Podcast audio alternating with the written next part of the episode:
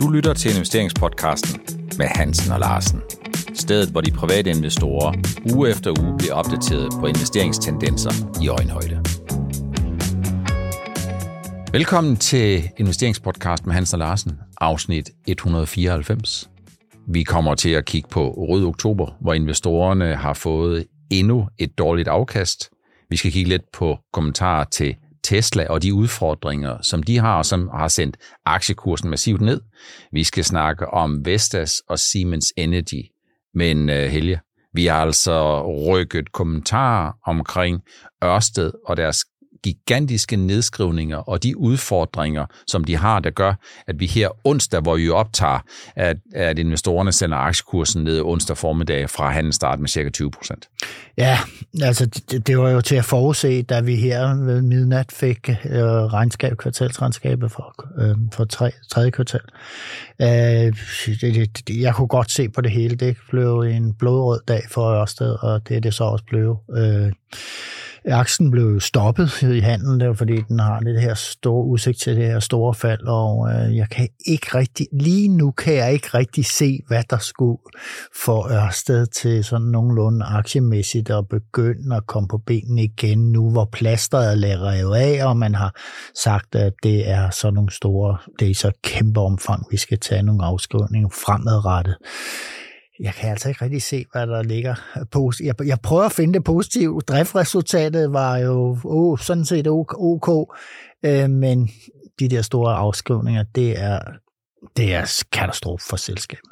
Det er vel også derfor, at aktiekursen hele den tager yderligere 20% ned, efter den i forvejen var tæt på at blive halveret i år, at investorerne de siger, der er ikke en udfordring, der er ikke to udfordringer. Der er sådan set, du har den der situation, som man samtidig har haft opfattelsen af, når man som barn var ude at cykle, at uanset om man cykler mod nord eller vest eller øst eller syd, jamen så har man modvind, og den medvind, som man kunne ane og glæde sig til, at man skulle have, når man cyklede hjem om eftermiddagen, der fik man faktisk indtrykket af, at vinden det var vendt. Så uanset hvad der var, jamen så cyklede man op imod vinden, og det er vel det, som kendetegner Ørsted, at øh, de har simpelthen svært ved for alvor at få økonomi i deres investeringer. Er det ikke sådan, der? Jo, det er, og men, men det er ikke kun Ørsted, Per. Altså, når jeg vender blikket rundt mod andre projekterende øh, grønne virksomheder, altså for eksempel på, i Norge med Skatex Solar inden for solfarme, jamen altså, de er jo alle sammen fanget i den her øh, skrue med, med, med, med øh, høje renter og problemer med at, at, at få de forhandlet nogle reelle gode øh, rabatter frem på, på de ting, de anvender i deres produktion til at lave vindmøller eller solfarme. Jamen, det er jeg synes, det, det ser godt nok svært ud. Og så har vi det her, vi kan lægge oveni, at jamen, alle de her regeringer, der skulle være user grønne, og nu skulle vi accelerere det hele, jamen de er da ikke bange for at tage nogle store priser for, hvis man skal have noget areal på havet eller på land eller noget som helst, og afgifter og hvad der ellers hører til. Ikke? Nej, jeg synes, det ser rigtig, rigtig svært ud. Jeg havde ikke forudset det sidste, det her med, at der var uvillighed i regeringerne til at give, give slip på, på, på, på den meget kontrol og så afgifter osv. Så ikke? Mm, den har jeg ikke set, men det andet, det havde vi jo så set. Men øh, vi troede jo, forbrugerne kunne betale i det her tilfælde. Det gør jeg i hvert fald jeg, jeg har ikke drømt, at det blev så slemt, som det er blevet her.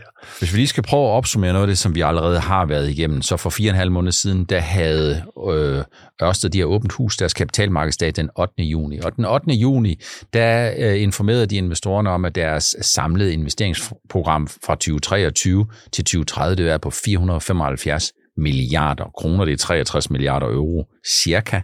Den 29. i 8. to og en halv måned senere, der meddeler de så investorerne, at der formentlig i tredje kvartal blev tale om, at de skal nedskrive af tre årsager, nemlig noget med forskydelser, noget med skat og noget med stigende renter. Der kiggede man på 16 milliarder i nedskrivninger. Uh, analytikerne har her forud for tredje kvartal kigget på noget, der ligner 16 til 20 Ja.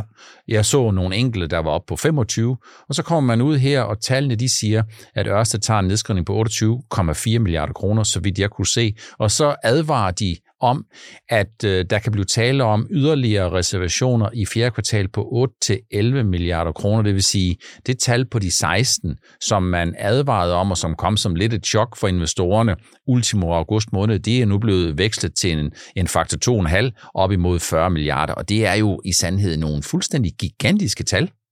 Det, det har du fuldstændig ret i. Altså, vi var, vi var lidt lunkne ved de der 16 milliarder, og jeg, du var i hvert fald ude og melde, at du mente, det kunne sagtens blive højere. Konsensus var 17 øh, milliarder, så det, det betyder selvfølgelig også noget for, for, for, for det aktiefald, der, der, der kursfald, der er sket her, ikke? at vi kommer så meget over. Og jeg synes også, op mod 40 milliarder, det er godt nok en stor nedskrivning. Det vil sige, at vi står med et selskab for de langsigtede mål. Man er jo ikke en brøkdel i nærheden af det. Og det, det prisningen på aktien her, jamen, den må vi sige, den, den er skudt nedad og vil være meget lav, langt under de kursmål, jeg synes, øh, analytikerne lige giver i dag, eller også har gjort det i den seneste tid. Altså det, det hænger ikke sammen, når de langsigtede mål bliver rykkes, rykkes helt ud af ligningen. Det, der sker her, det er jo ikke kun, at 2023 øh, bliver sådan et tabt år, men det er jo også, at der kommer et spørgsmålstegn, der hedder Helja, der hvor konsensusforventningerne indtil videre ikke sådan for alvor har givet sig ud over 2023, der kommer de jo formentlig også til at blive en lille smule påvirket, måske ikke på 24, men så i hvert fald 25 og fremadrettet. Ja. Og udfordringen det er jo, at når Ørsted de fortæller om, at de kigger på kapitalstrukturen, så kigger de formentlig på, om de skal have noget mere egenkapital. Det er jo investoren, der skal skyde nogle flere aktiepenge ind, men de sidder også og kigger på fremmed kapital. Formentlig, det er jo det, der er kapitalstrukturen. Og udfordringen er jo sådan lidt ligesom, for håndværksmesteren, som går i banken og får tilsavn om at kunne låne nogle penge med en rente på 10%, men problemet det er, at den maskine, som hun eller han skal købe, kan kun generere et afkast på 7 eller 8%, og så er det jo sådan lidt ligesom at tisse i bukserne. Så det at få mere kapital, det kan sådan set godt øh, varme på kort sigt, men hvis man ikke kan få væsentligt lavere omkostninger internt, væsentligt lavere omkostninger eksternt, eller væsentligt højere indtægter, jamen så er det jo egentlig sådan, at det, det investeringsprogram, man har, det ser jo fuldstændig anderledes, meget mindre og meget mindre profitabelt ud, og det rammer jo værdiskabelsen lige ind i hjertekuglen.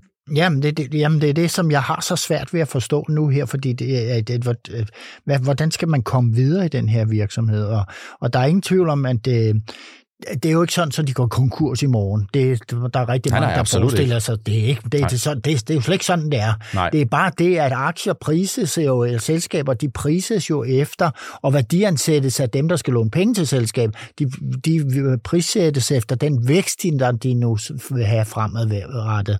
Og der kan man sige, 24 og 25, ja, det er ok, men den langsigtede målsætning frem mod 2030, den, det bliver altså, jeg ved ikke, hvad man kan kalde det, altså en hockeystav? Nej tak, det mm. tror jeg ikke på, med, øh, som, som det er for øjeblikket.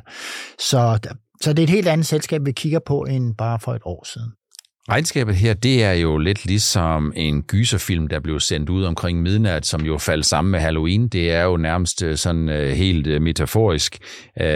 Så jeg tænker jo, Helge, at det her, det er, investorerne reagerer også på det, som jeg selv synes er manglende sense of urgency, fordi Ørsted, de siger, at vi kigger på kapitalstrukturerne, vi kigger på alle mulige andre ting, men de skal jo komme med nogle svar på noget, som de jo ikke må være investorerne svar skyldige på, fordi det her det er jo ikke noget, der er opstået i går, eller i forgårs, eller dagen før i forgårs. Det er jo udfordringer, som bare har været ligesom en snebold, der har rullet sig større de seneste måneder. Har vi ikke set det alt for meget inden for de grønne selskaber? Jeg synes, Vestas, det var alt for lang tid om at opdage, at lige pludselig steg priserne på det hele, og andre steg. Og det har jo også stadig også været her. Altså, hvor man, en plan B var jo meget rar her, og, en, og kigge lige ud over i den store verden, hvad, hvad foregår der egentlig tæt derude? Ikke? Altså, og jeg synes, de her projekter, de arbejder med, det er jo så noget, det er jo ikke noget, man lige, når man får en tilladelse, så får man mølle op dagen efter. Det er jo ikke sådan, ting hænger sammen. Så man har jo en lang sigt at kunne øh, navigere på.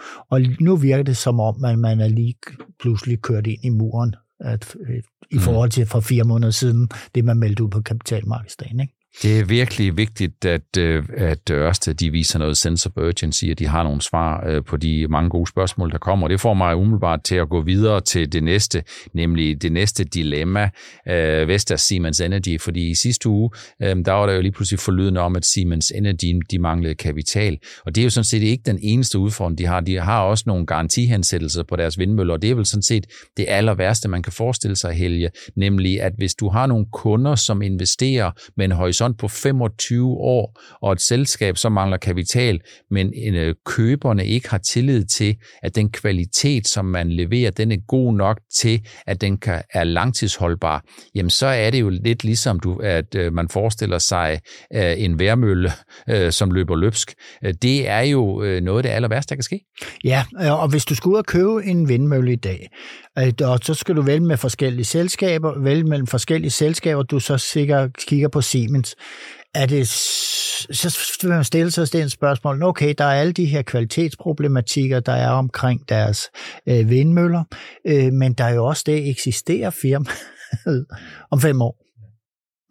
Og det, det er jo, det vil jeg sige, det er hårdt for Siemens Energy, og, og nu må vi så se, om hovedselskabet vil, blive, være med, vil lege med fremover. Ikke? Så, ja. Den her debat den kom i kølvandet på, at øh, der var rygter om, at Siemens Energy havde brug for garantier fra den tyske stat, og at dem, der ejede 25 procent af selskabet, nemlig Siemens, ligesom ja. havde sagt, at de ønskede ikke at komme med flere penge. Og det får mig jo til at tænke, Helge, at hvis man kigger i relation til Vestas, jamen, så er det jo øh, alt andet lige sådan, at den enes udfordringer er den andens muligheder. Den ene stød, den andens brød, ikke? Det kunne man sige, ja. fordi jeg tror, at rundt omkring i verden, der er man lidt lorne med kinesiske møller. Man øh, tænker, at Nordex er formentlig ikke stor nok til, at de kan håndtere de helt store ting, eller mange store ting på samme tidspunkt, og General Electric, de er jo, selv selvom de godt nok skal børsnoteres, så er de formentlig i overvejende grad på det nordamerikanske marked. Så alt andet lige, så giver det vel øh, øh, alt andet lige lidt mere plads til Vestas, gør det ikke det? Jo, det gør det, det og jeg tænkte nu, nok nu kommer der jo en pæn stigning i kursen på Vestas oven på det her, men det er der jo så ikke kommet, der øh, reaktionen har været begrænset. Men, men jeg vil sige, at det er bare ikke godt, at øh, det, det går dårligt for nogle af de her selskaber overhovedet, for de Vestas kan jo ikke levere det behov, der er for vindmøller. Øh, så, så et eller andet sted, så bliver der nok også sat nogle kinesiske op, ikke? men øh, i stedet for, og Nordex har jo også sin øh, produktions øh, problematikker omkring, hvor stor kapacitet de, de kan de levere. Ikke? Så der er brug for alle de, de producenter, som der er på markedet, hvis vi skal nå noget af de her, nogle af de her 2030-mål, øh, som der er sat op. Hvis jeg lige skal slå en krølle på det, så tror jeg ikke, vi skal snakke mere om det her. Det er en vigtig understreg, at det er jo ikke et udtryk for, at vi anbefaler, at du skal købe eller sælge i Vestas, Siemens Energy, Ørsted eller nogle af de andre selskaber, som vi nævner her, men det er for at trække linjerne øh, lidt op. I tredje kvartal, der så jeg ordreindgangen fra Nordex. Øh, den var øh, med en værdi på 0,79 euro per megawatt, og det er simpelthen alt for lidt. Øh, og der må man bare sige, at øh, hvis det er udtrykket for, hvor meget de kan få for deres vindmøller, så er det bare øh, helt som vinden den blæser. Ja, det er rigtigt. Vi skal videre til øh, rød oktober. Oktober måned, Helge, har ikke været meget bedre end september. Vi fik i september måned, som jo normalt har for vane at skabe nogle dårlige afkast, jamen der fik vi det forventede dårlige afkast. Men den her dårligdom, den er fortsat ind, for, ind i oktober, fordi investorerne stadigvæk er nervøse for, at renterne spiller øh, selskaberne eller investorerne et pus, samtidig med, at vi nu begynder formentlig at se Helge en vækstafmatning, som jo er ret tydelig i Europa. Ja, det, den her vækstafmatning, den har vi jo snakket om i halvanden år, tror jeg. Et eller andet tidspunkt måtte den jo komme, og, og ja, ja det, der, jeg kan godt have lidt svært ved at forstå, hvorfor at man ikke har set... At det er ligesom om, at aktiemarkedet arbejder på en måde, at man kører fremad, fordi man går efter nogle, nogle parametre, som, som man har lige har fået ind på, på nethinden. Faktisk det her med, at der vil komme en, en, en recession, eller det vil være mindre vækst i samfundet, når renterne stiger, jamen det, det er jo grønspættebogen for investorer. Ikke? Det er på første side, ikke? Og det er jo det, vi har set, og det, og det, det rammer faktisk rigtig bredt, ikke? Altså udover Europa og mange steder, og Tyskland, uh her, ikke? Det... Så når man kigger på det, Helge, så tror jeg indtil videre, så er, har vi ikke set det sådan for alvor i tallene endnu, fordi det, som vi jo har snakket mange gange om, det er jo, at beskæftigelsen ja. er meget høj. Og hvis det er sådan, at folk de er i beskæftigelse, så alt andet lige, så kan de sige, jamen priserne på ting stiger, ja. Øh, priserne på boliglån stiger, ja. Priserne på varer stiger, men så længe, at folk i hovedbetal er i job, heldigvis, så kan de håndtere det. De kan håndtere det ved et privatforbrug, som ikke kollapser. Det kan godt være, det går en lille smule ned, men det kollapser jo ikke. Og det er jo det, der har udskudt, hvad skal man sige, den her vækstafmatning. Og, og kigger man i Europa, Helge, så har vi jo sådan set det værste af alle verdener, nemlig at øh, man hos investorerne, der får de den negative konsekvens af den amerikanske vækst og de amerikanske renter, samtidig med, at der ikke er nogen formidlende omstændigheder med hensyn til, at man får en centralbank, som er i stand til at gøre noget ved en vækstafmatning, og det er vel en catch-22. Ja, det må jeg sige, det er. Og så lige det her med den fulde beskæftigelse. Jamen, det er godt, vi har fuld beskæftigelse, men øh, det, med det med priserne, de stiger på boligerne, jamen, øh, øh, det er jo sådan, at der er også en lagging faktor på det, øh, når renterne bliver sat op fra centralbankernes side, så er det sådan ikke umiddelbart. Der går lige et kvartal eller to, og det, det er jo med det her forskydelse af, af, af et recessionsbillede. Men nu kan jeg se, at nu snakkes der rigtig meget om, hvor dyrt det er at have en bolig i forhold til, da vi havde minusrenter. Eller det er i hvert fald på, på dansk plan, så må jeg sige, det er der rigtig, rigtig mange, der snakker om nu. Og det mærker de for fuld kraft. Altså jeg kan jo se min familiemæssige netværk og sådan noget, de siger, puh, her er vi jo, og det, det er blevet noget dyrere. Og så skal vi lige lægge til, at der sikkert har været en god opsparing under efter covid, øh, og den tager man jo også lidt på. Men øh, der, der, altså jeg må sige, der er nogen, der ser bunden i mange ting, og, øh, og så er der en psykologi, der vender, og ja, så er vi lige pludselig derhen, hvor øh, aktien begynder at indgå, inddiskontere, at det kommer til at gå mere langsomt med væksten, end vi regner med.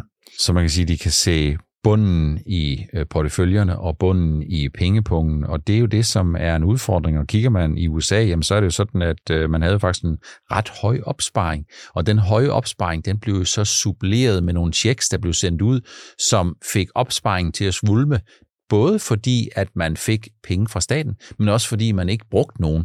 Men der er vi jo sådan ved at være tilbage til, at amerikanerne, de er ved at have brugt de penge, de havde. Altså på kreditkortene yes. kører, ikke? Og, og jeg tror da, det er et spørgsmål om kvartaler eller måneder, før man for alvor ser, at nogle af de her effekter, som kommer med en forsinkelse, at de rammer på samme tidspunkt. Og så kommer det altså til at gøre ondt, og det er jo spørgsmålet om, hvor meget investorerne så bliver hjulpet af, at bankerne køber ind på et vækstalibi, som lige pludselig ser meget mere udfordret ud. Ja, det er rigtigt.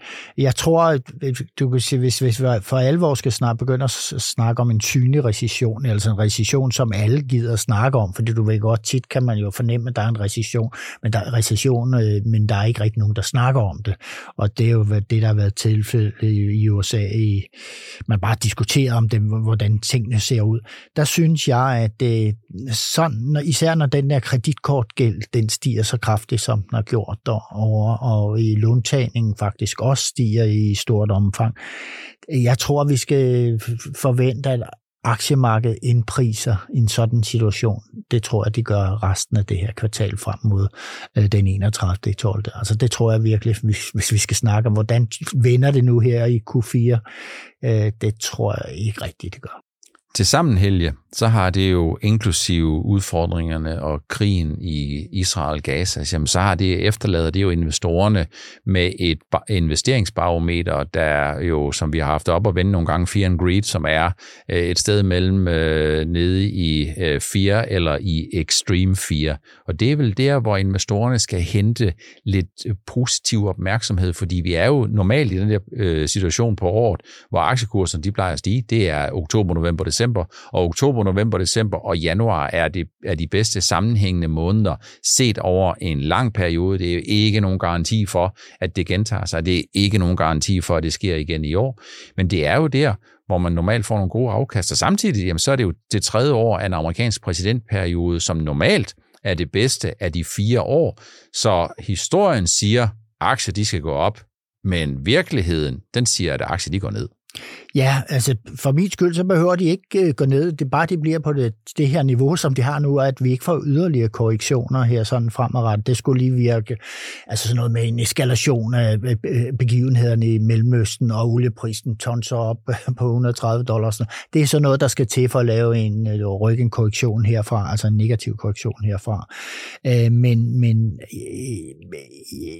i og med, at du har muligheder for at placere dine penge andre steder end i aktier samtidig, det er jo den situation, vi har nu, øh, så er det, jeg ikke er særlig positiv på det sidste kvartal her, fordi det kan godt være, at der er nogen, der samler op nu, hvor, hvor, hvor, hvor frygten er så stor, men, øh, og det er der jo nogen, der gør, men det bliver ikke det store, det, det bliver ikke det maksimale omfang, fordi man kan få gode renter ved at sætte penge i banken. Samtidig må man vel også sige, Helge, at man kan få gode renter øh, ved at sætte dem kontant, ja. også på obligation, men obligation har jo også været noget, øh, hvad skal man sige, ja, udfordret, så det er jo egentlig, investorerne har det lidt skidt, eller et lidt betændt forhold til alt, hvad der lugter af markedsrisiko.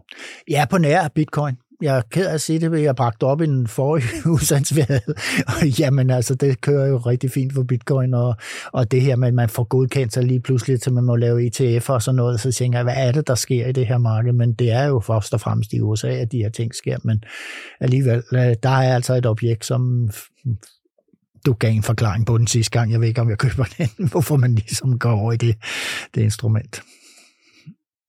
Tesla har været har kørt lidt i bakgear her de øh, seneste kvartaler, og øh, i starten af den her uge, jamen der kom der noget, der gjorde investorerne lidt yderligere nervøs, nemlig at øh, Panasonic, som har lidt noget samarbejde øh, med Tesla med hensyn til deres batterier, sagde, at for så vidt angår high-end, jamen der synes de ligesom, de kan fornemme, at der er lidt lavere efterspørgsel, og det tilpasser de produktionen efter. Og vender vi tilbage til Elon Musk og tredje kvartal, så sagde han jo også, høje renter er en udfordring, og det varer altså 12-18 måneder, og det er nok 18 måneder, før den der Cybertruck for alvor begynder at kunne ses positivt i cashflow. Så i den her scene, jamen så er det jo sådan, at der er ingen, der går nedturen forbi, og heller ikke engang øh, Tesla. Aktiekursen er jo faldet med en 25-30 procent. Øh, det er vel helt naturligt, Helge, at vi ser, at investorerne i hvert fald kortsigtet ryster en lille smule på hånden. Hvad er det, vi har set i Tesla? Vi har set, at man begynder at sænke priserne på et tidspunkt, så, så at de har jo lugtet den her. Det er jo klart, når det bliver renter, når det bliver dyrere at finansiere sit bilkøb, jamen så tænker man så lidt om, og så køber man måske en billig elbil end lige øh, den, den dyre Tesla. Så man har sat pris, priserne ned, for, og så ryger marginalerne jo også ned, og så er spørgsmålet, om man kan få øget produktionen så meget, så marginalerne ikke ryger så meget ned på grund af, at man producerer flere enheder. Det var så det er så spørgsmålet spørgsmål, men det kan man umiddelbart ikke, når vi ser og analyserer på tallene for, for, for kvartal 3. Men, men, men altså Tesla, de tænker sig om, der, de siger, hvad, hvad skal vi gøre for, for at holde, holde produktionen oppe? Og de har åbenbart lavet sådan en, en leasingordning, hvor, hvor man, dem, aktørerne i den normale bilbranche, de kigger på den her leasingordning, og så siger de, hvordan kan det lade sig gøre? Det er, det er næsten halvpris, at hvad, hvad, hvad vi andre kan tilbyde. Ikke? Så det, hvis man vil læse lidt om den her øh, leasingordning, som Tesla har lavet, og så hvis man sætter den i relation til, at man måske har nogle Tesla-aktier, kan man prøve at vurdere lidt på, at øh, jamen, gør de nu noget, som er helt ekstraordinært. Og det her er der ikke skrevet ret meget om, men man kan jo gå ind og, og google øh, den her case med Tesla, og så leasingordning for Tesla-biler. Så kan man prøve at sammenligne med de eksisterende ordninger og se, om det kan hjælpe lidt på det kvartals 4, som, som, som vi er i gang med her nu for Teslas vedkommende. Hvis Tesla skal ramme forventninger om 1,8 millioner leverede biler uh, i 2023, så skal de levere ca. 476.000 biler i sidste kvartal. Og det er jo sådan, at selvom Teslas aktie kører lidt baglæns, så er de jo stadigvæk, tror jeg, milevidt foran konkurrenterne, som jo ja, ja. mildest talt stadigvæk har svært ved at få økonomi ind i deres elbilsproduktion. Ja, altså de tjener jo meget mere per bil end, end, end nogen andre af de traditionelle øh, bilfabrikanter, så det må man jo sige, der er de jo helt enestående. Jeg er heller ikke bange for Tesla, for det er jo lidt sådan, vi snakker jo bare om den der kurs, at den, øh, øh, øh, hvordan vil den bevæge sig i Tesla, for, for det, det kører jo fint for, for, for virksomheden, og de har jo en stærk markedsposition, og det hvis, hvis, hvis øh, deres batteriopladestationer ligesom bliver standard over hele verden og sådan noget. Der, der er jo en stor fremtid for det her, så laver de jo også lidt andre ting end, end lige bilerne. Og så har de lige vist nok vundet en retssag omkring det her selvkørende bil. Øh, der var et eller andet, der var nogen, der lagt sagen mod, mod, mod dem for det. Ikke? Den vandt de vist nok her i nat eller i går aftes. Så ja,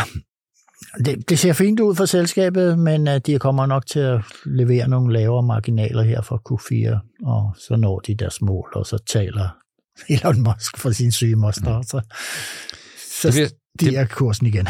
Det bliver spændende at følge med i. Tesla er stadigvæk en fænomenal succeshistorie, uanset hvordan man vender og drejer. De er milevidt foran konkurrenterne. Det siger konkurrenterne sådan set også selv. De har en bruttomargin, som er væsentligt øh, højere end langt de fleste konkurrenter. Så det her, det er udelukkende øh, nogle perspektiver på, hvad det er, der driver aktiekursen kortsigtet, og hvad det er, investorerne de øh, spekulerer øh, i. Men det naturligt, det vil være, at hvis der bliver solgt lidt færre biler, hvis der er lidt mindre efterspørgsel, hvis renterne de presser, hvis, de, hvis øh, det økonomiske klima gør, går i en retning der, så vil det være naturligt, at, at analytikerne de siger, enten så skal de sætte prisen lidt ned og tjene lidt mindre per solgt bil, eller også så skal de sælge lidt færre færre biler, og uanset hvad, jamen så er det nok ikke nogen statsmandshemmelighed, at Teslas indtjeningsforventninger i Q4, jamen de kunne komme lidt under pres. Det er det, i hvert fald det, som aktiekursudviklingen den afspejler.